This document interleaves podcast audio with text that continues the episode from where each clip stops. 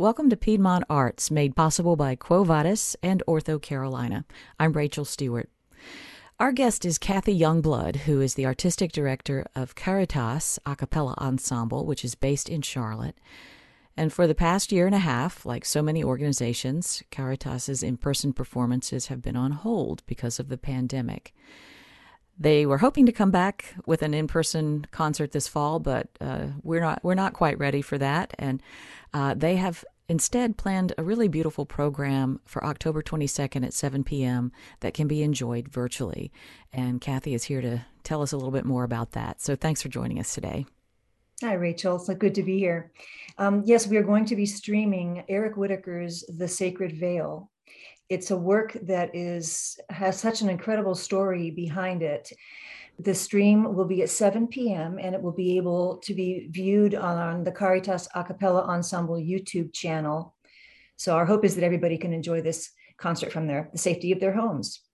You know, with this, uh, I, I think what we have learned is that singing and playing wind instruments maybe present the most um, hazard, I guess, for musicians playing together.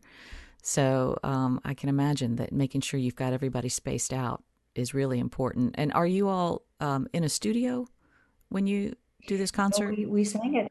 No, the, the concert, it, it, will be filmed and recorded at Sharon Presbyterian Church in their sanctuary um, on the chancel. So we took up the entire chancel and spread everybody out. And we're wearing specific singer masks that allow the singer to be able to have a little bit more air around their mouth so that they're when they're inhaling they aren't inhaling fabric. Well tell us a little bit about the sacred veil by eric whitacre and why you've chosen it for this concert. In february of 2017 i attended a concert at the duke chapel by the eric whitacre singers. And as part of their program eric turned around and said i'm going to introduce you to a piece that I just this afternoon finished writing. It's hot off the press. It's called You Rise, I Fall. And it's part of a project that I'm working on with my friend and collaborator, Charles Anthony Silvestri, known to him as Tony. So we'll refer to him as Tony from here on out. And, uh, and it's the story of the loss that Tony experienced when his 35 year old wife died of ovarian cancer and the, this particular movement is the, the moment when her spirit rises. It says, You rise, I fall. Her spirit rises, leaves her body, and his spirit falls into the depths of despair. So it's an incredibly emotional piece of music. That particular experience, none of, I think maybe one other movement perhaps had been written at the time that he shared that in 2017. But from that moment when I first heard that, I thought, I'm going to wait for this entire work to come out. I can't wait to hear what this whole thing is like. So they say that the best concert is a story or tells a story. And this is certainly one of those stories that you feel instantly engaged with. Now, um, Eric and to- Tony have collaborated for over 20 years together. They consider each other best friends. So, it, uh, in many ways, as we learn about the piece, we see how their friendship deepens uh, through this experience. But Tony, uh, one, on one occasion, stayed with Eric and his family while attending his aunt's funeral. And he wrote a poem for his aunt's funeral called The Veil Opens. And he left a copy of that poem on Eric's piano. And then Eric, when he saw that there, he sat down and he says normally that that words or text, uh, poetry has to live with him for days or weeks before he kind of feels the music come out of it. But he says it was an instant thing that happened. The music just wrote itself. So that became the first pillar of this larger work. And then You Rise, I Fall, I believe, became the second pillar. Then they filled in the pieces from there.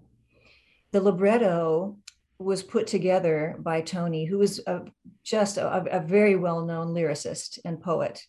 He includes his own poetry, but he felt that very it was really important for his wife Julie's voice to be heard in the context of the story, and so he includes portions of her diary or her blog entries that are really pertinent to the emotion of the story.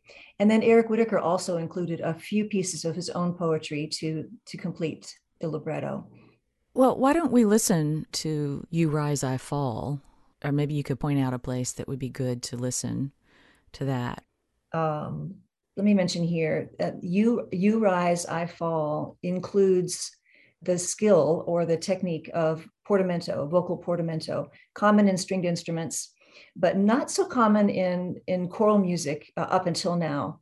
And I, I, believe that in the 21st century in particular, we're going to see a lot more of this, but he makes such incredible use of, of portamento and of dissonance as the voices work their way up towards heaven, creating this feeling of elevation that doesn't happen one note at a time. It's just a, a constant stream of noise of, of sound rising gradually up towards heaven. You Rise, I Fall also includes um, text sung by the men, but the women's voices and sometimes the tenors will have this haunting uh, humming sound going on in the background, which personifies her breathing as as she approaches death.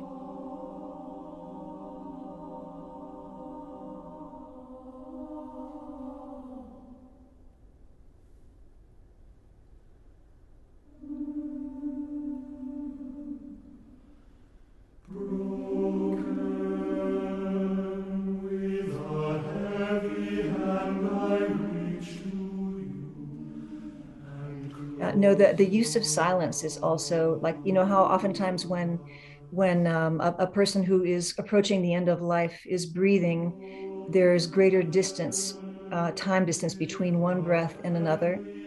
And so the use of silence here is crucial. Um, there'll be moments of silence where you think there's nothing but actually then you hear her take another breath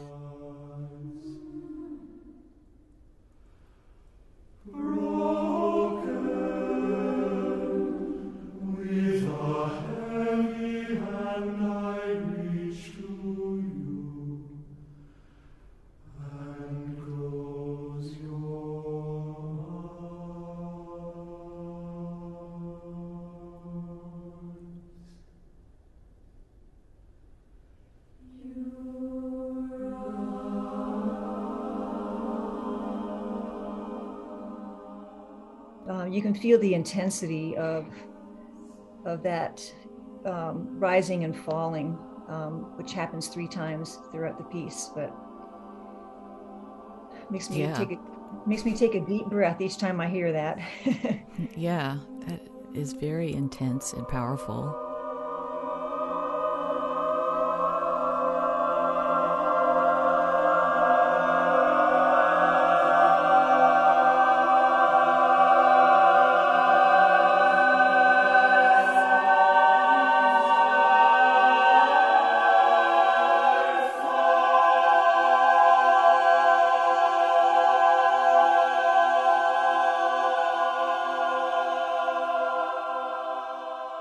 So this is the poem that was left on Eric's uh, piano. It says, Whenever there is birth or death, the sacred veil between the worlds grows thin and opens slightly up, just long enough for love to slip, silent, either in or out of this our fragile, fleeting world, whence or whither a new home waits, and our beloved ones draw near in rapt anticipation or in weary gratitude they stand. Our loved ones stand so close, right here, just on the other side of eternity. It's really beautiful. Yeah, it really, really is. It actually uh, made me think a lot, not only about moments of, of death when we do sometimes sense that even though that the, the life is no longer in the body, we sense the presence of of the loved one. But I had never thought of it in the context of birth, that a soul that has not existed on this planet enters into the world of the temporal. So I just, I loved that, being able to see that birth, which is one of the greatest joys of uh, that we experience, and death, one of the greatest sorrows that we experience, just are those moments when that veil, uh, that's that thin veil, uh, opens up slightly and lets love go in or out. And that is the sacred veil. that, that the is the sacred veil, right? And um, one of the things that Eric does so masterfully is he does a lot. He uses a lot of symbolism, and he creates the sacred veil. The symbol of the sacred veil musically is the note middle C. That is the veil note, and you'll find throughout this entire piece that very rarely do we ever leave the key of C minor and some of some variations uh, thereof, but the piece starts with the cello with the cello, the first cello entrance is a long C.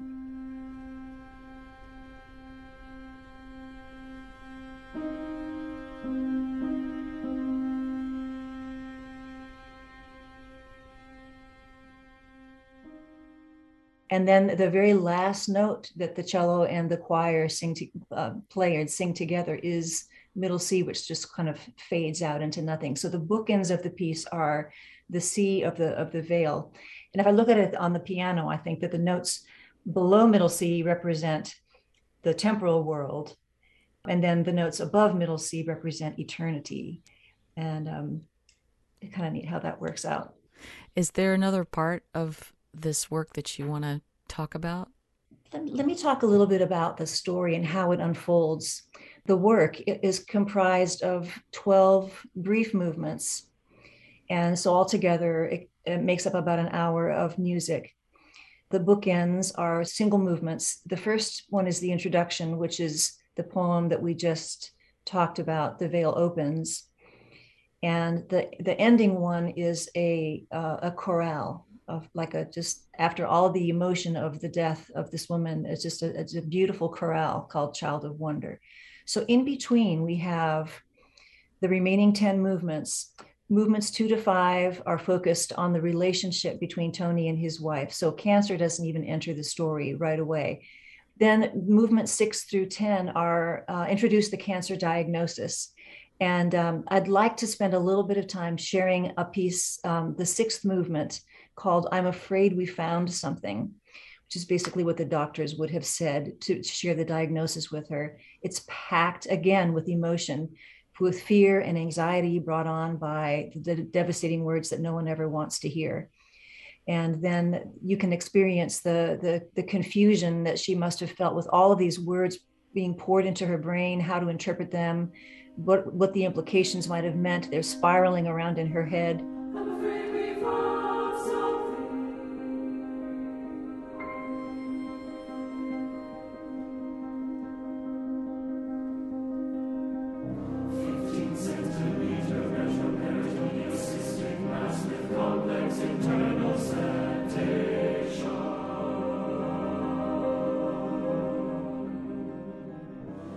Gives you a flavor of of that whirling of of information going on in her mind and the fear that must have been there.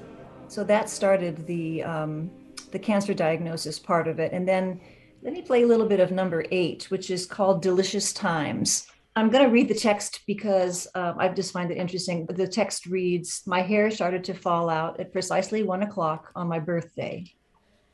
By Thursday, it was making a terrible mess, so the kids helped me shave off whatever was left. They picked up my hair from the ground and they slapped it on my head and said, You need more hair. And they would laugh and laugh. And at bath time, I wore my wig and they would beg me to take it off and put it back on again. And they howled with laughter. At bedtime, when my little one plays with my hair, she just stroked my head and said, It's so soft and clean.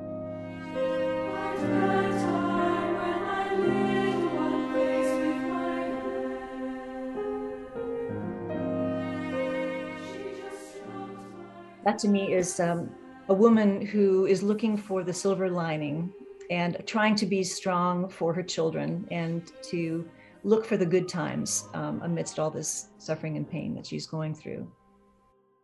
I had mentioned earlier how middle C is the veil note. One of the other musical symbolisms that he uses throughout is the Julie theme. It goes from C up to E flat, up minor third, and back down to C.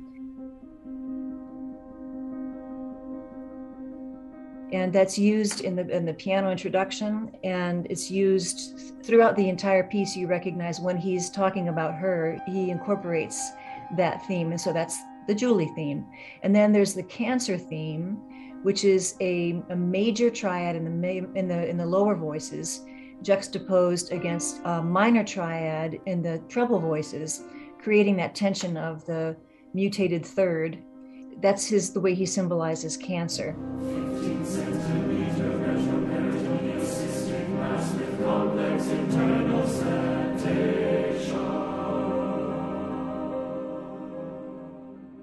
The other thing that he uses is what what uh, what Eric Whitacre calls his golden brick. Uh, he stresses the importance of a text by giving it a threefold repetition, and this becomes a building block that he uses throughout the entire work.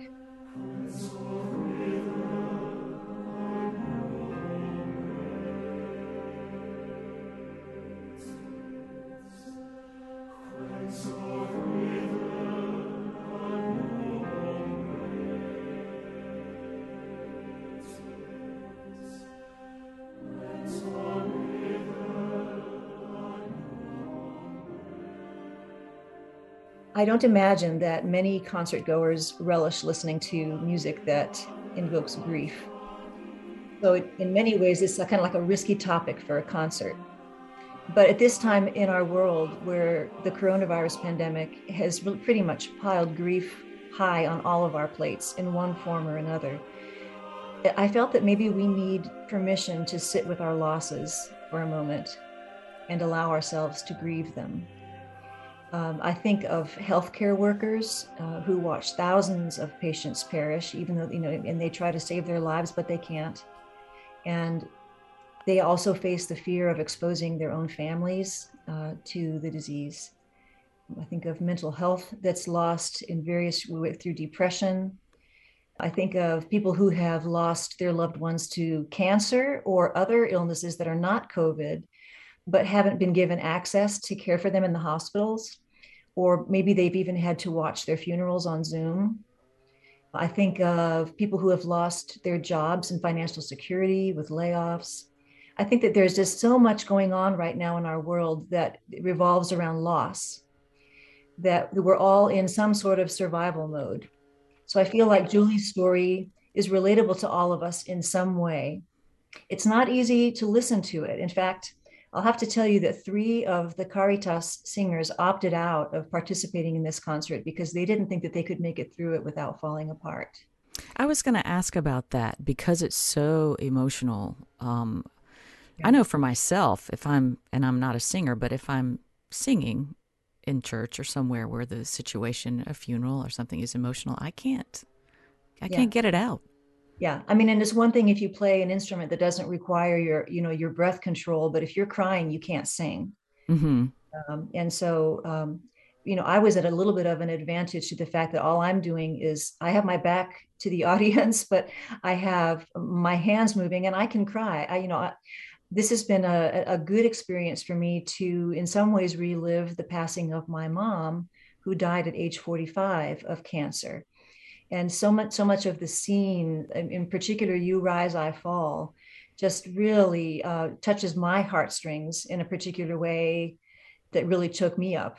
So i i absolutely understand. But the moments of pain that we go through when we're experiencing a work like this they help restore my soul to a place of hope and peace and that is what I hope will happen as our audience watches this concert, that they will allow themselves a moment of grief and that they will, especially in the last movement, find uh, a place of peace and hope as they face the world without their loved one.